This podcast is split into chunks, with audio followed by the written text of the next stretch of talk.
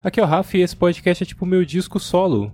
Se você não conhece o disco solo ainda, ouça os episódios anteriores, tá? Eu já tô aí com mais de 50 episódios, né? Eu acho que eu tô com 55 contando com esse, é 55. E você pode assistir também, né? Porque no Spotify, se você usa a ferramenta, tem a opção de vídeo e também tem lá no YouTube. Bom, hoje o tema é o Tom Holland chorando, né? É, para quem não tá vendo em vídeo, eu coloquei uma imagem do Tom Holland chorando no Homem-Aranha 2 dele, porque é crise na Marvel, né? Inclusive você veio pra cá porque você tava esperando coisa negativa, né? Fala a verdade, coisa positiva não é. Não é o que chama atenção na internet. Não, não é, tipo, legal as coisas que a gente vê, tipo, briga, o que a gente vê, tipo, sei lá, tal pessoa tretando com outra. Mas a galera até estimula uh, as coisas negativas na internet. A gente sabe que o, o, que chama atenção na internet é o fútil e o negativo, né? É por isso que esse programa não vai para frente. Eu não sou nada fútil e negativo, né? Nada não. Mas e assim também sou praticamente o túmulo da ironia, né? Basicamente. Você aí que tá estranhando, que tá vendo pelo YouTube pela primeira vez, saiba que o estilo do podcast é meio que esse, tá? Então não não vai ficar irritado nem nada não, tá? Não falo nada de coração para querer te ferir e também não é, estimulo tretas, apesar de colocar que é, é, crise na Marvel, né? Nossa, olha o título, crise na Marvel. Realmente, o Kevin Feige vendeu, vendeu, vendeu tudo, não conseguiu mais pagar as contas, tá morando de favor no, no quintal do Zack Snyder, né? É isso que rolou com Kevin Feige. Não, gente, mas é, que existe um desgaste, falando sério agora, pelo menos a minha parte, né? E eu tô vendo isso no geral. Existe um desgaste da, dos filmes da Marvel. E claro, Homem-Aranha foi muito legal e você vê coisas muito boas em Doutor Estranho, né? É divertido ainda e o público cresceu demais. Mas ao mesmo tempo, é, essa fórmula, a dita fórmula Marvel que a gente sempre comentou, tá dando aí seus sinais de assim, de desgaste. E, assim, a sentido geral, né, a Marvel, quando ela iniciou o universo cinematográfico lá em 2008, era uma coisa muito embrionária, né, e eles estavam ainda moldando o estilo, né, você pegar lá o Homem de Ferro 1, ele é um filme totalmente experimental, né, um filme totalmente do John Favreau, que é o diretor, né, do primeiro e do segundo, então ele é um filme que ainda assim dava muita liberdade até para o John Favreau como diretor, né? E eles estavam definindo muitas coisas. É, aí no mesmo ano teve o Hulk 1, né? Que era na época com o Edward Norton. Ao longo da década de 2010, a Marvel começou a dominar. Né, começou a, a, cada vez mais popularizar a cultura dos filmes de adaptação de quadrinhos de super-heróis. E querendo ou não, mudou tudo isso. Porque hoje em dia, se você fica para ver uma cena pós-créditos em um filme, às vezes você nem sabe se tem, mas você tem ali a dúvida. Você tem uma cena pós-créditos? É porque a Marvel estimulou a galera a ficar depois do, do final do filme, né? É, isso é muito comum. Isso daí é, foi adotado também por outros filmes nada a ver com é, adaptação de quadrinhos, né? Não foi um negócio que a Marvel criou, mas ela popularizou. A ponto desses dias eu ter ido assistir o Top Gun 2, que é um filmaço, já falei aqui, né? Já falei em um episódio, acho que o 52, um negócio assim. E o meu irmão, que foi comigo, perguntou: Ah, tem mais alguma coisa depois dos créditos? Tipo, tem cena pós-créditos? Não sei se ele tava esperando o Pete o Mitchell, o Maverick, ser chamado para os Vingadores, né? Não sei se ele tava esperando isso. Mas é, as pessoas hoje em dia até esperam isso, né? Então isso foi uma das mudanças, fora a mega popularização da cultura geek, né? Os anos 2010, muito com a ascensão da internet também, né? E a cultura de internet, é, foram, foram marcados pela ascensão da cultura geek e a cultura nerd, né? Antes era um negócio mais de nicho, hoje em dia a galera é, a todo mundo, praticamente seu pai, seus avós, todo mundo tá querendo ver os filmes de super-herói, tá consumindo muitas séries, tá consumindo muitos games, então é, houve um boom absurdo. Fora, assim, coisas próximas, né? Falando aqui do Brasil, a Comic Con Experience, não sei se já foi, tem um evento aqui em São Paulo que é enorme, sabe? E eu tive a oportunidade em 2019 até de ver o, o alambrado cair em cima do Ryan Reynolds, que eu já falei isso daí num episódio aqui do Disco Solo também. Uh, vi o elenco de Star Wars, né? Se eu soubesse que ia ser episódio 9 aquilo lá, eu tinha atacado uma pedra no J.J. Abrams real. Uh, vi também o Kevin Feige, né? Que é o patrão da, da Marvel Studios. Então, hoje em dia a cultura pop está muito popularizada e a Marvel é um dos responsáveis, né? E não falando aqui de guerra de editoras, né, desmerecendo a, a, DC Comics pelas adaptações, porque lá atrás, em 78, você aí jovem, você é jovem, né, Rafael? Mas você aí que nunca viu Superman de 78, veja, porque quem startou todas as adaptações de quadrinhos, né, quem foi uh, a maior adaptação, né, tipo, até hoje, continua sendo um filme impecável, foi Superman, né, que é da DC. E uh, esse ano, até por esse desgaste que a, a fórmula tá dando, pelo menos ao meu ver, né, os filmes da DC estão melhores, né? Porque eles estão apostando mais em filmes isolados, né? Então estão dando mais liberdade para os diretores. É um dos sintomas, né? Então, uh, o The Batman, que a gente viu esse ano, é um filme incrível, muito legal. Tem três horas de duração e passa rápido é ótimo, né? Já falei dele aqui no disco solo também. É, Esquadrão Suicida, que foi ano passado, do James Gunn, que fez Guardiões da Galáxia, também é muito legal. Então, os filmes da DC estão muito legais e, assim, faz parte também do escopo de adaptação de quadrinhos. Mas, né, aí tá, por que, que eu falo crise? Eu falo de um desgaste que a fórmula está dando, né? E assim, nós estamos num período aí de ressaca né? A Marvel, desde o início ali, ela construiu uma chamada Saga do Infinito, que eram das joias do infinito, que fazem parte ali do, da parte cósmica, né, do, do universo Marvel, e que teve a conclusão final em Vingadores Ultimato. Que foi um absurdo, né? Um filme foi. É, é a ideia do filme evento, né? Foi a maior bilheteria da história do cinema durante um curto período. Até o, o James Cameron pegar de volta isso, né? Não vou nem começar a falar de Avatar porque eu adoro, né? E Avatar eu vou falar mais quando estrear o 2. Mas é, fez um, um sucesso absurdo, né? Levou muita gente para o cinema. É, os cinemas, as salas de cinema como estádios de futebol. Então a, a Marvel Studios, querendo ou não, ali estava no seu ápice, né? Ali foi o auge, ali foi a conclusão de tudo. E aí quando se concluiu, né, e a gente teve a saída de Robert Downey Jr., de Chris Evans, de uma galera que estava ali como sendo um dos personagens centrais, né? Uh, a partir daí a gente ficou numa dúvida, né? Tipo, para onde os próximos filmes vão? O universo vai. É, infelizmente de, teve a pandemia, né? O, teve o Biohazard aí, a, que a gente, eu não quero ficar falando, né? Porque, enfim, mas o, a gente teve um período chato pra caramba, né? E pra não dizer assim, absurdo, né? De a gente ter que ficar dentro de casa, de não ter mais cinema. Foi até triste, né? Porque eu particularmente achei que a galera ia perder totalmente o interesse de ir no cinema, né? O público em geral. Porque a gente estava consumindo muito mais coisa em streaming. E querendo ou não, filmes como Homem-Aranha 3 mostraram que a galera ainda tem interesse de ver filmes no cinema né? Por mais que elas tenham mais interesse nesse tipo de filme, né? Então, até abre-se a discussão sobre a Marvel ela ser e assim, as adaptações de quadrinhos principalmente, né, não só colocando na Marvel Studios, se elas são positivas para o cinema, né? Porque aí o público só quer ver o mesmo tipo de filme, eles entregam filmes como se fosse miojo, né? Que é tipo, você comeu rápido ali, matou a fome e depois no dia seguinte você esquece. O Scorsese foi muito criticado por falar mal dos filmes da Marvel, falar que era tipo theme parks, né? Tipo, só coisas de parque de diversão.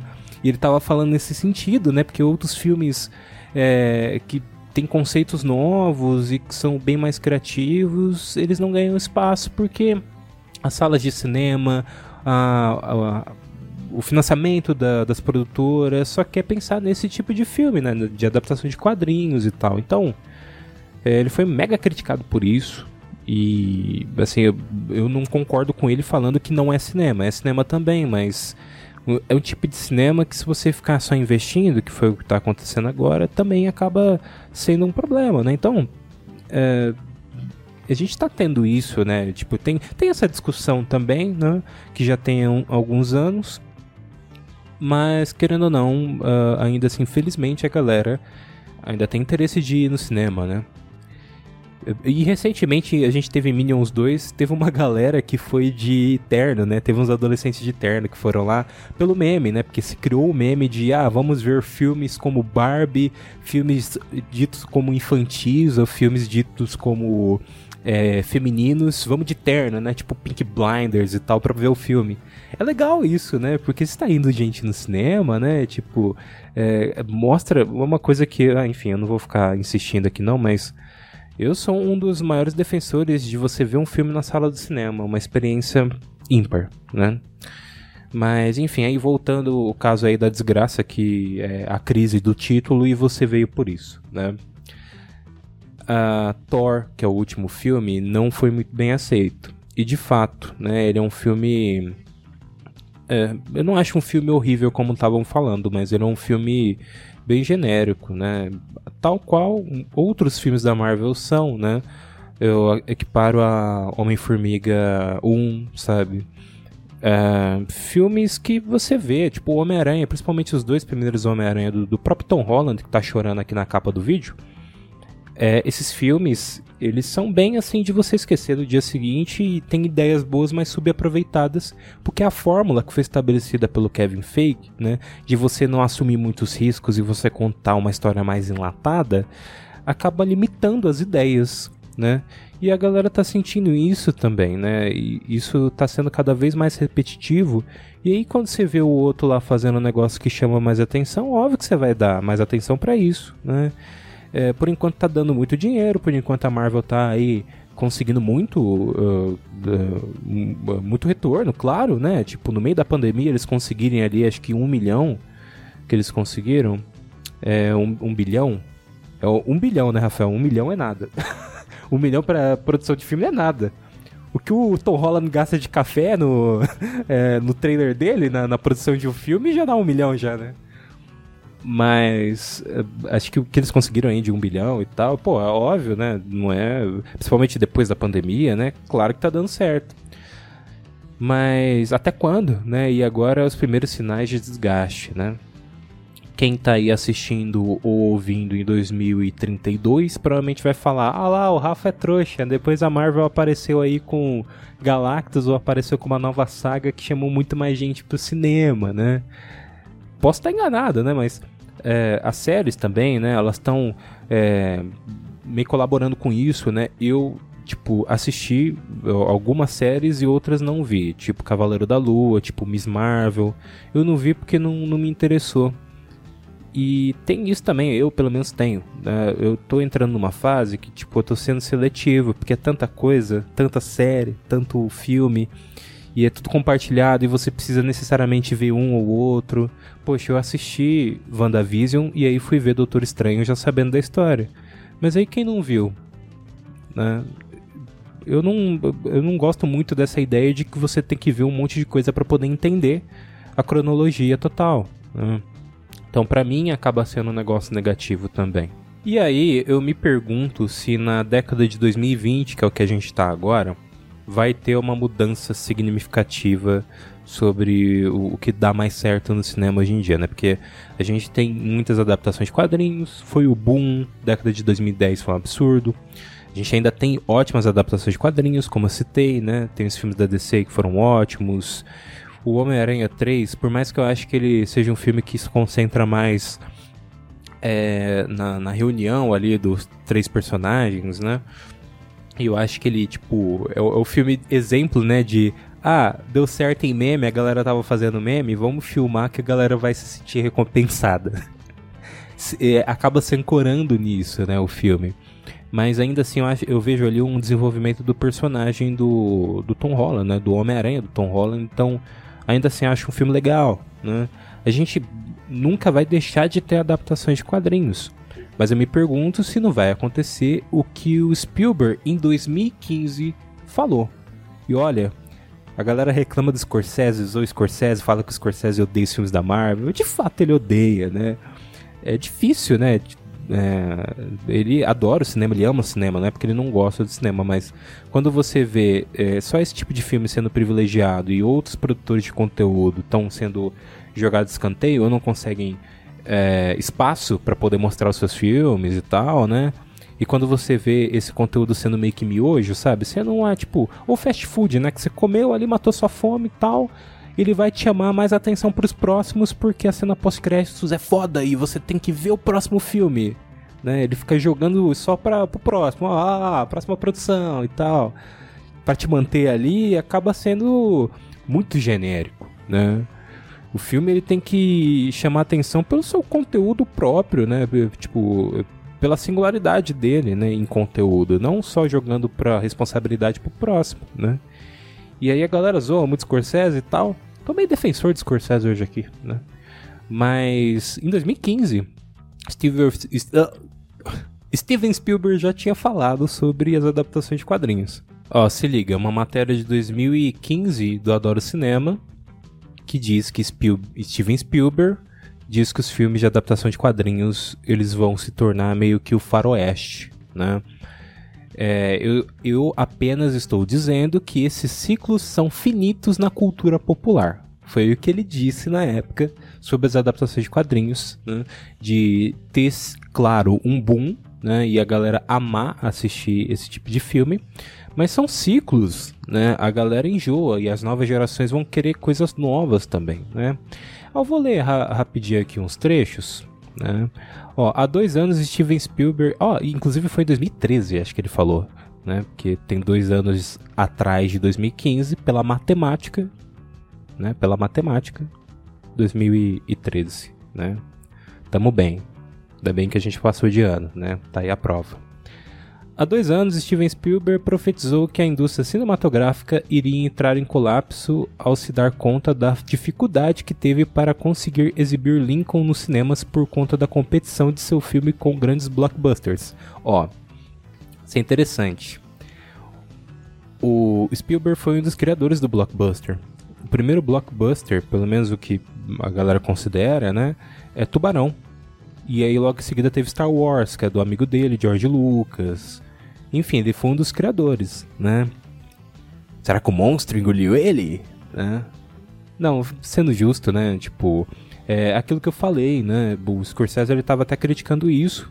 Fica difícil para até tipo grandes diretores como esses é, conseguirem levar suas ideias originais para o cinema, né? E não é só questão de oferta e demanda, né? não é só questão de uh, a galera tá querendo ver esse tipo de filme. É também, né? Só que é como a indústria funciona, a indústria determina, né? E assim, a gente tem outros exemplos de outros grandes filmes que tem tanto potencial para poder agradar o público quanto as adaptações de quadrinhos, só que a ideia às vezes nem vai para frente porque não sai nem do roteiro. Rola isso por causa de filmes como esse, né? Pode ser parado, pode parecer um pouco maluco, mas não é não, né? Isso o Spielberg falando é, lá atrás, né? A gente vai isso daí tem no mínimo a matéria de 2015. Se ele falou isso em 2013, é 9 anos, gente. Tá, ó. Aí, assim, haverá uma implosão é, ou uma grande crise. Haverá uma implosão onde 3, 4 ou meia dúzia de filmes de grande orçamento irão fracassar e isso irá mudar o paradigma, afirmou o cineasta na ocasião. De lá para cá, de fato, alguns filmes de alto orçamento fracassaram feio, tipo Transcendente, mas exemplos como Jurassic World, que faturou 1,64 bilhões. É, na época foi isso daí mesmo. Esse último Jurassic World, que é o 3, né? Porque aqui a matéria tá falando do primeiro. Falaram que é uma bomba, eu não tive nem vontade de ver ainda. ainda assim, Spielberg, que aliás é um dos produtores de Jurassic World, ainda se mostra preocupado com a indústria de Hollywood. Em entrevista à Associated Press, para promover o filme Ponte dos Espiões, o cineasta fez uma nova previsão, dessa vez para os filmes de super-herói. Eu ainda me sinto na, é, daquela maneira, revelou o diretor quando perguntado se ainda sustentava a profecia de anos atrás.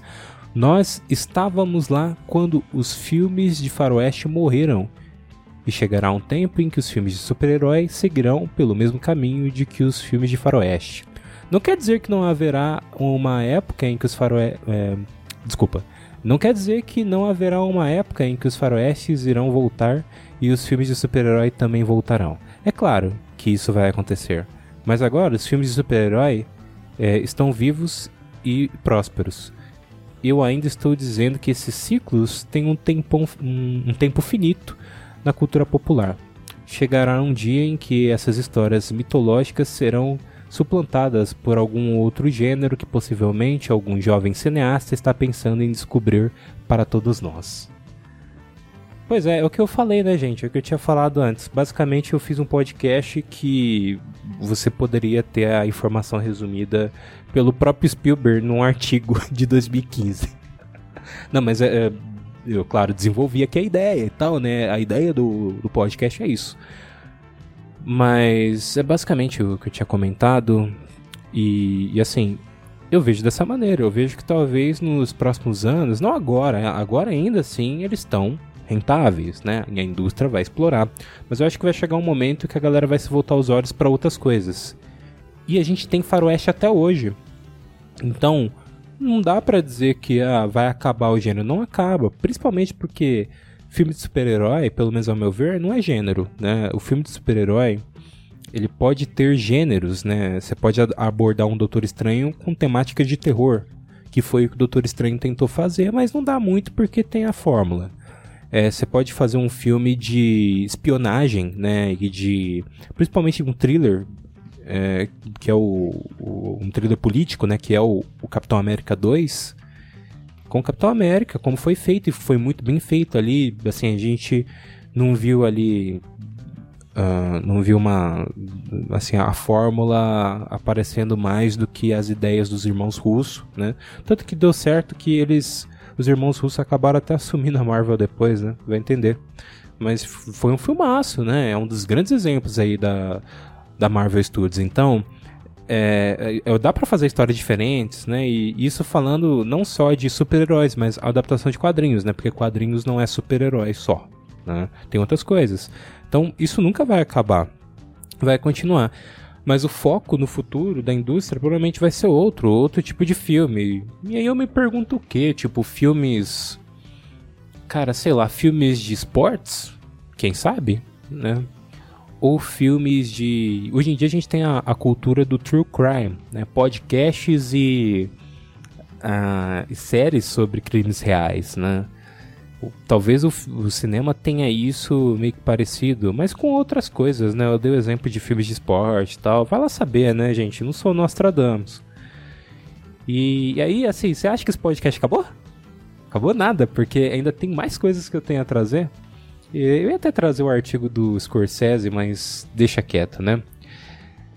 A, a pandemia, ela influenciou negativamente na produção dos filmes, né? Então, a gente tem muitos filmes com efeitos especiais inacabados, né? A, a pós-produção, a, a, produção em si mesmo, as filmagens tiveram que ser adiadas. Tem alguns filmes têm problemas é, na montagem, é, por falta de coisa e tal, tiveram que mudar roteiro, enfim. A pandemia acabou ferrando com tudo. E a gente achava que era isso o motivo dos efeitos especiais da Marvel estarem bem deixando a desejar. E eu não falo uma porcaria nem nada não, mas tá fraquinho, né? Não é nem ser tipo chato e, e querer tipo ficar buscando pelo em ovo, não é isso. Mas é, de fato, né, cara, tava bem uh, tava bem complicado algumas cenas, né? E aí, recentemente, a gente teve até o trailer de She-Hulk, que tá triste, né? E a galera reclamando, a galera reclamando, né? Eis que, como eu adoro, eu, eu adoro falar a expressão eis que, né? Recentemente, isso em é, esse mês mesmo, 10 de julho de 2022. Eu tô datando esse episódio, mas enfim, eu falo um monte de coisa datada aqui. Uh, os responsáveis, né, quem trabalhava na produção de efeitos especiais para Marvel, os caras deram uma declaração falando, falando que a Marvel ela explora o, é, os funcionários e exige prazos absurdos, sabe? Tipo, ah, o Mark Ruffalo hoje, 5 da tarde, ele vai aparecer no, sei lá, no, aqui no, na série da, do Hulk, né, da She-Hulk. E a gente quer um efeito aí dele de Hulk com uma mega armadura e tal, muito foda, amanhã às 7 da manhã. E os caras, mas como assim? não dá tempo. Aí eles, não, não quero saber, vocês se virem aí. Infelizmente é do jeito que tá rolando aqui. Aí eu vou, assim, ler o artigo. E você que tá só ouvindo em áudio, sabe que tem o link na descrição. É, acho que no YouTube não sei se eu vou colocar, porque eles são chato com o link, né?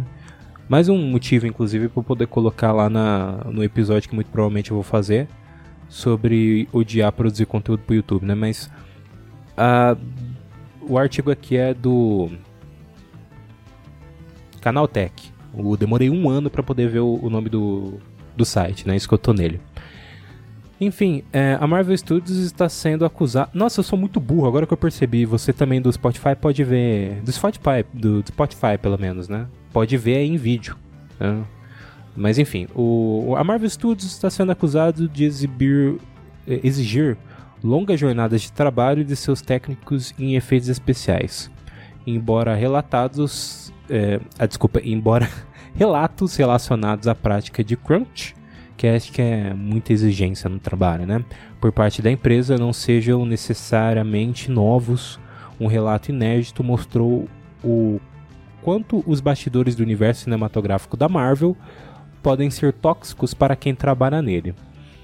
É, isso me lembra até o caso, você aí que pelo menos conhece um pouquinho da cultura de games, a Naughty Dog, que produz Uncharted, produz Last of Us, que são jogos espetaculares. Você que não tem costume de jogar muito videogame, jogue depois porque é, é incrível, é muito divertido. Mas eles também tiveram essas denúncias, né? Porque eles ficavam exigindo a galera trabalhar o absurdo e não é assim, né? Enfim, e aí assim, a mais recente polêmica vem do artista de efeitos especiais Drew Govey, acho que é Govil, acho que é o nome dele é assim, que trabalhou em filmes como Guardiões da Galáxia e Homem-Aranha de Volta ao Lar. Ele conta que a sua experiência com a Marvel foi, foi tão ruim que isso motivou a abandonar a carreira, principalmente após ver outros profissionais terem crises por causa do excesso de trabalho. Caraca, mano. Ele classificou a Marvel como um cliente horrível, justamente pela pressão praticada com os profissionais responsáveis pela pós-produção de seus filmes. É, Govil conta que esse é um problema crônico que acompanha a MCU desde o início, e não é uma exclusividade das, é, da mais recente gestão da Disney. Então isso daqui já vem desde tempos, né? Tá ok. É... E mais importante, a denúncia de Govil parece estar bem longe de ser um caso isolado. As críticas de Crunch. Acho que eu tô lendo certa expressão, tá, galera?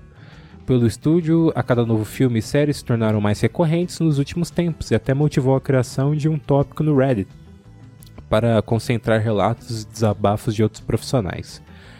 Em um desses relatos, um artista conta que o estúdio contratado pela Marvel pediu aos trabalhadores que eles fossem extremamente eficientes, já que o orçamento liberado era baixo. e que o projeto em questão era nada menos do que Vingadores Ultimato um filme que quebrou todos os recordes de bilheteria no mundo todo. Cara, mas é uma sacanagem, né, mano? Os caras conseguiram, tipo, 2 bilhões e eles estão querendo, tipo, ah, então, a gente vai pagar aí um milhão de dólares, sei lá, para vocês fazerem o efeito.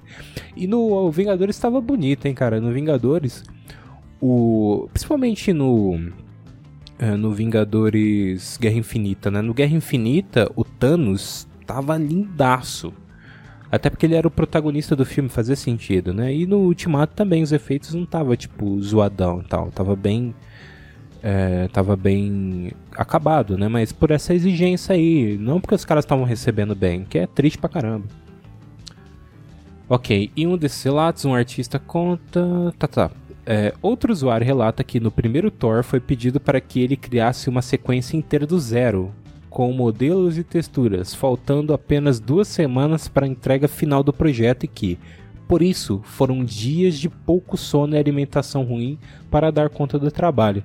Caraca, hein? Olha, é, e o primeiro Thor é de 2011, né? Vamos lembrar. Em queixas, inclusive, é, essas queixas, inclusive, não se limitam apenas à prática de crunch, mas também aos valores pagos aos profissionais, no fórum há relatos de que os artistas não recebem o equivalente à quantia de trabalho que recebem e que, por isso, é, muitos preferiram buscar clientes menores em que essa relação de custo-benefício fosse mais vantajosa. A Marvel não comentou as acusações. Óbvio que não comentou. E assim, tem isso, né? Tem muitas produtoras que preferem cliente menor. E às vezes rola, né? A gente sabe, tipo, tem empresas e tal. É, principalmente quem trabalha com freelancer, essas coisas, sabe que às vezes a empresa, tipo, não é porque é uma empresa que é organizadinha, que tem RH, que vai funcionar direito, não. Às vezes a galera é bem enrolada, né? Então é, é triste, né? Isso não muda para ninguém. Pode ser do tiozinho ali, que é o cara que trabalha em casa mesmo, não tá nem aí, ou do cara que tá trabalhando pra Marvel fazendo filme aí que a gente vai dar risada no cinema, né? Oh, ok. Tá. Precarização sentida pelo público. É, olha só. Esses efeitos especiais zoados não é de agora, né? A gente tem o. É, bem lembrado, inclusive na imagem aqui do artigo, tem uma cena do é, do Pantera Negra 1. Que, cara, a cena de luta final é zoado, hein? A luta que eles estão. Você que já assistiu o filme, né? Tem uma cena de luta que é nos trilhos de trem. Tanto o cenário quanto os personagens são bonecos digitais, assim, a nível 2009. Né? E esses bonecos digitais, eles infelizmente, né, tipo, é, acabam é, é, limitando, né, a, a, luta final, né, tipo, você sentiu o impacto do embate dos dois. Eu sempre quando vejo essa cena só quero que acabe.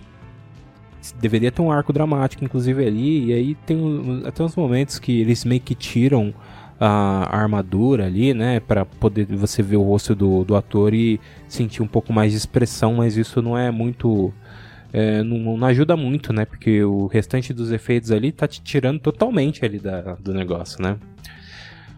Ok, a precarização sentida pelo público. O grande ponto é que essa. Ah!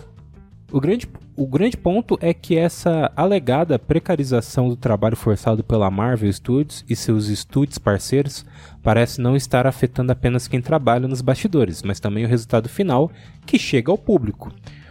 Uma das críticas mais frequentes às produções mais recentes da Marvel, por exemplo, é que a baixa qualidade dos efeitos especiais, um dos episódios mais marcantes disso foi na batalha final de Pantera Negra, em que os modelos do herói é, Chadwick Boseman e de, Kim, de Killmonger, é, Michael B. Jordan, lutando foi tão mal feito que acabou se tornando piada na internet. Cara, é triste mesmo, e o filme é ótimo. Mas recentemente o primeiro trailer de Mulher Hulk, Defensora de Heróis, também foi alvo de muitas críticas por parte dos fãs por causa da baixa qualidade dos efeitos aplicados na personagem título, Ó, às vezes dá para relevar, tá? Eu não sou do que fica reclamando na internet de efeitos especiais. Mas quando tá assim visível que não falta acabamento, fica esquisito. E aí você vai ver outros filmes menores tendo ali o uh, efeitos especiais mais bem acabados, você fica pensando, cara, aí dá para entender porque o cara, cara não tava comendo e nem dormindo, por isso que tá essa porcaria aí. E eu tô assustado inclusive, porque não é nem de agora lá atrás, tipo, Thor 1. E na época era até um pouquinho melhor, agora tá, tipo, pior ainda. E, mano, não dá nem pra só reclamar. Não dá... Eu não reclamo pelo pessoal, né? Eu reclamo pela Marvel mesmo. É uma picaretagem fazendo isso, né? Aí tem o final do artigo, né? E que os profissionais apontam que essa queda na qualidade é resultado dessa precarização do trabalho, com prazos cada vez mais curtos e com exigências crescentes constante, é, crescendo constantemente o resultado final acaba sendo comprometido e é isso que faz com que tenhamos sequências em baixo polimento. Olha só, aí vem outro, outro artigo, né? Primeiro eu queria fazer um comentário sobre esses prazos mais curtos. Sabe quando você fica pedindo o, o John Krasinski como o, o Ser Fantástico no, no filme, sabe? Ah, escalem ele pro filme do Quarteto Fantástico, vai ser muito bom de fato é uma ótima escolha e tal. Mas a Marvel agora ela tá trabalhando nos filmes querendo agradar a galera que faz os memes ou a, o que a galera tá pedindo na internet, né? Porque eles perceberam que referências vende. Referência, participação especial vende. E aí agora eles estão tentando segurar esses filmes que estão meio que sem direcionamento, né? Porque por enquanto nessa fase chamada fase 4, a gente não sabe para onde tá indo essa história, né? Não tem um, um, arco, não tem nada. Pelo menos eu não sei qual que é o direcionamento. Isso é um ponto negativo também, né? E, e aí eles estão segurando esses filmes com referência e com participação. Então, querendo ou não, o que mais chamou a atenção pro Homem-Aranha 3 foi ter os três tão rolando lá. foi ter. Agora a piada já foi. Ter os três Homem-Aranha, né? Andrew Garfield e Tom Maguire. E foi maravilhoso. para quem é fã, ver os três ali, foi ótimo. Cinema como estádio de futebol. Mas eles estão se encarando nisso. Então, o último Doutor Estranho, acho que já dá tempo, né? Eu já posso dar spoiler. Eu não falei dele aqui no, no podcast, mas eu acho que já vale falar. O último Doutor Estranho foi isso, cara. Uma cena ali que para mim tava totalmente deslocada do filme, com participações de Capitão Carter, é, o cara do Inumanos lá. Eu, eu detesto o personagem. O ator, é, o ator até se redimiu, porque Star Trek Strange New Roads, que é a nova série de Star Trek, você aí que nunca assistiu Jornada nas Estrelas Star Trek, assista, que é ótimo. E é uma ótima série para quem nunca viu Jornada nas Estrelas uh, conhecer o universo, né? E, e aí tem o, o, Patrick Stewart também, falando de Jornada nas Estrelas, ele já foi um capitão em Star Trek, né? O Capitão Picard. É o Professor X, né? Ele tá com o Professor Xavier ali também. Mas tudo feito em cima da hora. Aí pensa, ah, conseguimos o Patrick Stewart. Falta uma semana para terminar o filme. Ah, não tem problema. Vamos pegar um estúdio verde aí, o pessoal de efeitos especiais que se foda. Eles que fazem aí rapidão. Pois é, né? Tem um artigo sobre isso daqui, vou trazer agora para você. E aí o episódio acaba também, né? Porque a gente já tá aí com 40 minutos. Tá vendo? Ó, rende, né? Falar mal, assim, falar de crise, essas coisas rende bastante. Doutor Estranho 2, aliás, agradeço o site Canaltech do primeiro artigo e agradeço o site O Vício também. Né? É, Doutor Estranho 2 teve participações de última hora, disse figurinista. Esse é um que você assiste o filme e sente que a participação é de última hora mesmo, cara. É muito fundo verde, enfim.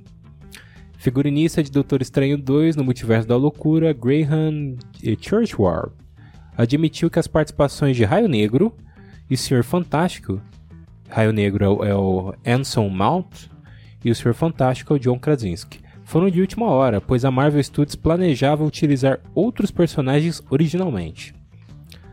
Sabemos que um deles seria é, Balder, interpretado por Daniel Craig. Nossa! isso foi. Nossa, isso foi uma. Um. Assim, um. Não imaginava isso daqui, peraí. Nossa, eu me embaralhei todo. Sim, fiquei com pena do nosso supervisor de efeitos especiais, Jer é, Janek Signes, pois ele precisou coordenar, é, coordenar tudo de última hora. Eu fui falar o nome do cara e deu uma embaralhada que na hora eu não consegui nem falar coordenar, né?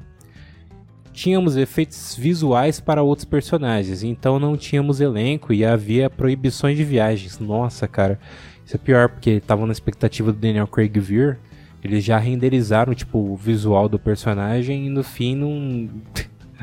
não rolou, né? Quando estávamos gravando a cena dos Illuminati em Londres, alguns atores não puderam vir a Londres.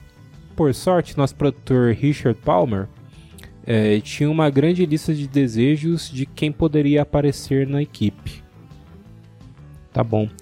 É, o caso do líder dos inumanos se tornou ainda mais complexo, pois seu uniforme foi criado inteiramente com computação gráfica. Isso, por sinal, surpreendeu muitos fãs. Isso é verdade, o visual do Raio Negro, lembrei o nome do personagem, é todo feito em CGI e você consegue ver isso, né? Que tem uma roupa flutuando no cara. E aí ficou um negócio ridículo, a lá Lanterna Verde de 2011, com o Ryan Reynolds, tipo, com é, uniforme flutuando nele. E pelo menos lá na Lanterna Verde tinha uma justificativa que era 2011, então era tipo mais de 10 anos atrás. E lá também, é, tipo, o visual, o Lanterna Verde, o, a roupa dele é feita de energia, então dá para você dar uma desculpa. Na época, a gente já defendia que, pô, faz uma roupa bonita. Aqui pior ainda, porque do Raio Negro não precisava disso. Você que não assistiu o filme, vai assistir e vai chegar nessa cena e vai ver isso. Tem uma roupa flutuando lá no cara. Né? Você acha que ela vai criar vida própria alguma hora e sair, né? E o cara vai ficar, sei lá, pelado. Bom, enfim. É, você, a primeira vez que você tá ouvindo isso daqui é, novidade, né? Eu falo muito absurdo às vezes. Bom, uh, tá.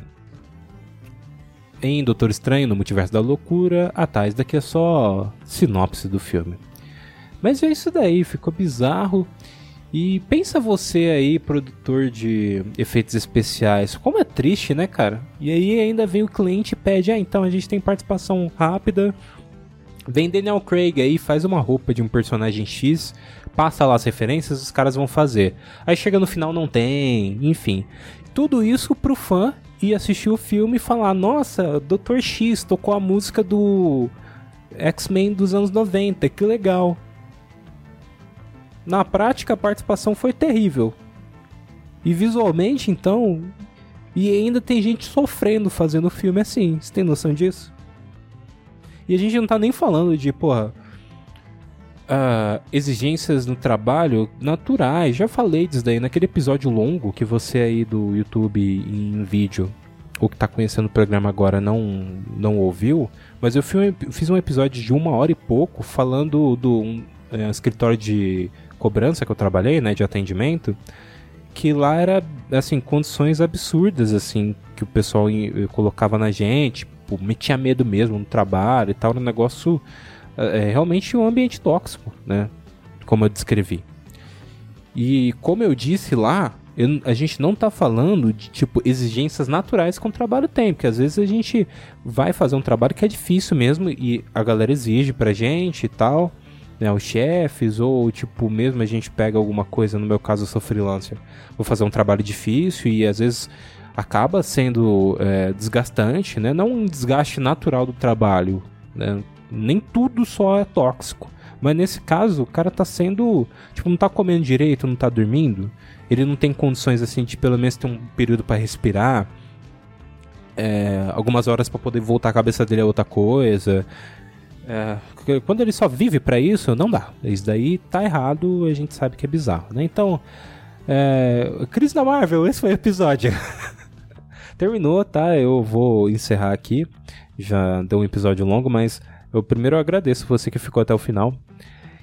E aí tem episódio novo toda terça-feira, né? Eu não sei se eu vou aumentar o nível de publicações, muito provavelmente não, mas sempre trago um conteúdo variado, né? E muitas vezes até bem pessoal.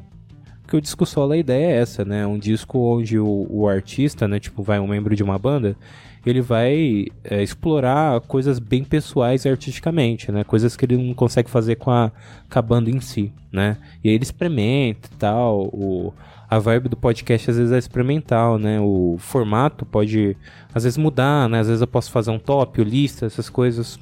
Acabo trazendo aqui é Rafa Oliveira com três Os, tanto no Twitter quanto no Instagram, se você quiser me xingar, tá? As reclamações são lá. E tem os episódios também no YouTube, no canal do YouTube. Se inscreve lá, curte, comenta, tudo isso que os youtubers pedem, né? Só que quando eles pedem, pelo menos para mim, isso não quer, é, não quer garantia de que eu vou fazer. Se eu faço isso é porque eu gosto do conteúdo da pessoa. Então se você se inscrever no canal, e se você comentar ou curtir e tal, é porque você gostou desse conteúdo. Então eu fico mais feliz ainda. Não é só por pra seguir mesmo a linha e, tipo, fazer o que o cara tá mandando, né? Ninguém manda nada aqui. Mim, é, para consumir conteúdo, ninguém manda qualquer conteúdo que eu consumo. Né? E é isso. Tá? Obrigado. Até o próximo episódio. A produção deste podcast é feita por bancodecerebros.com.br.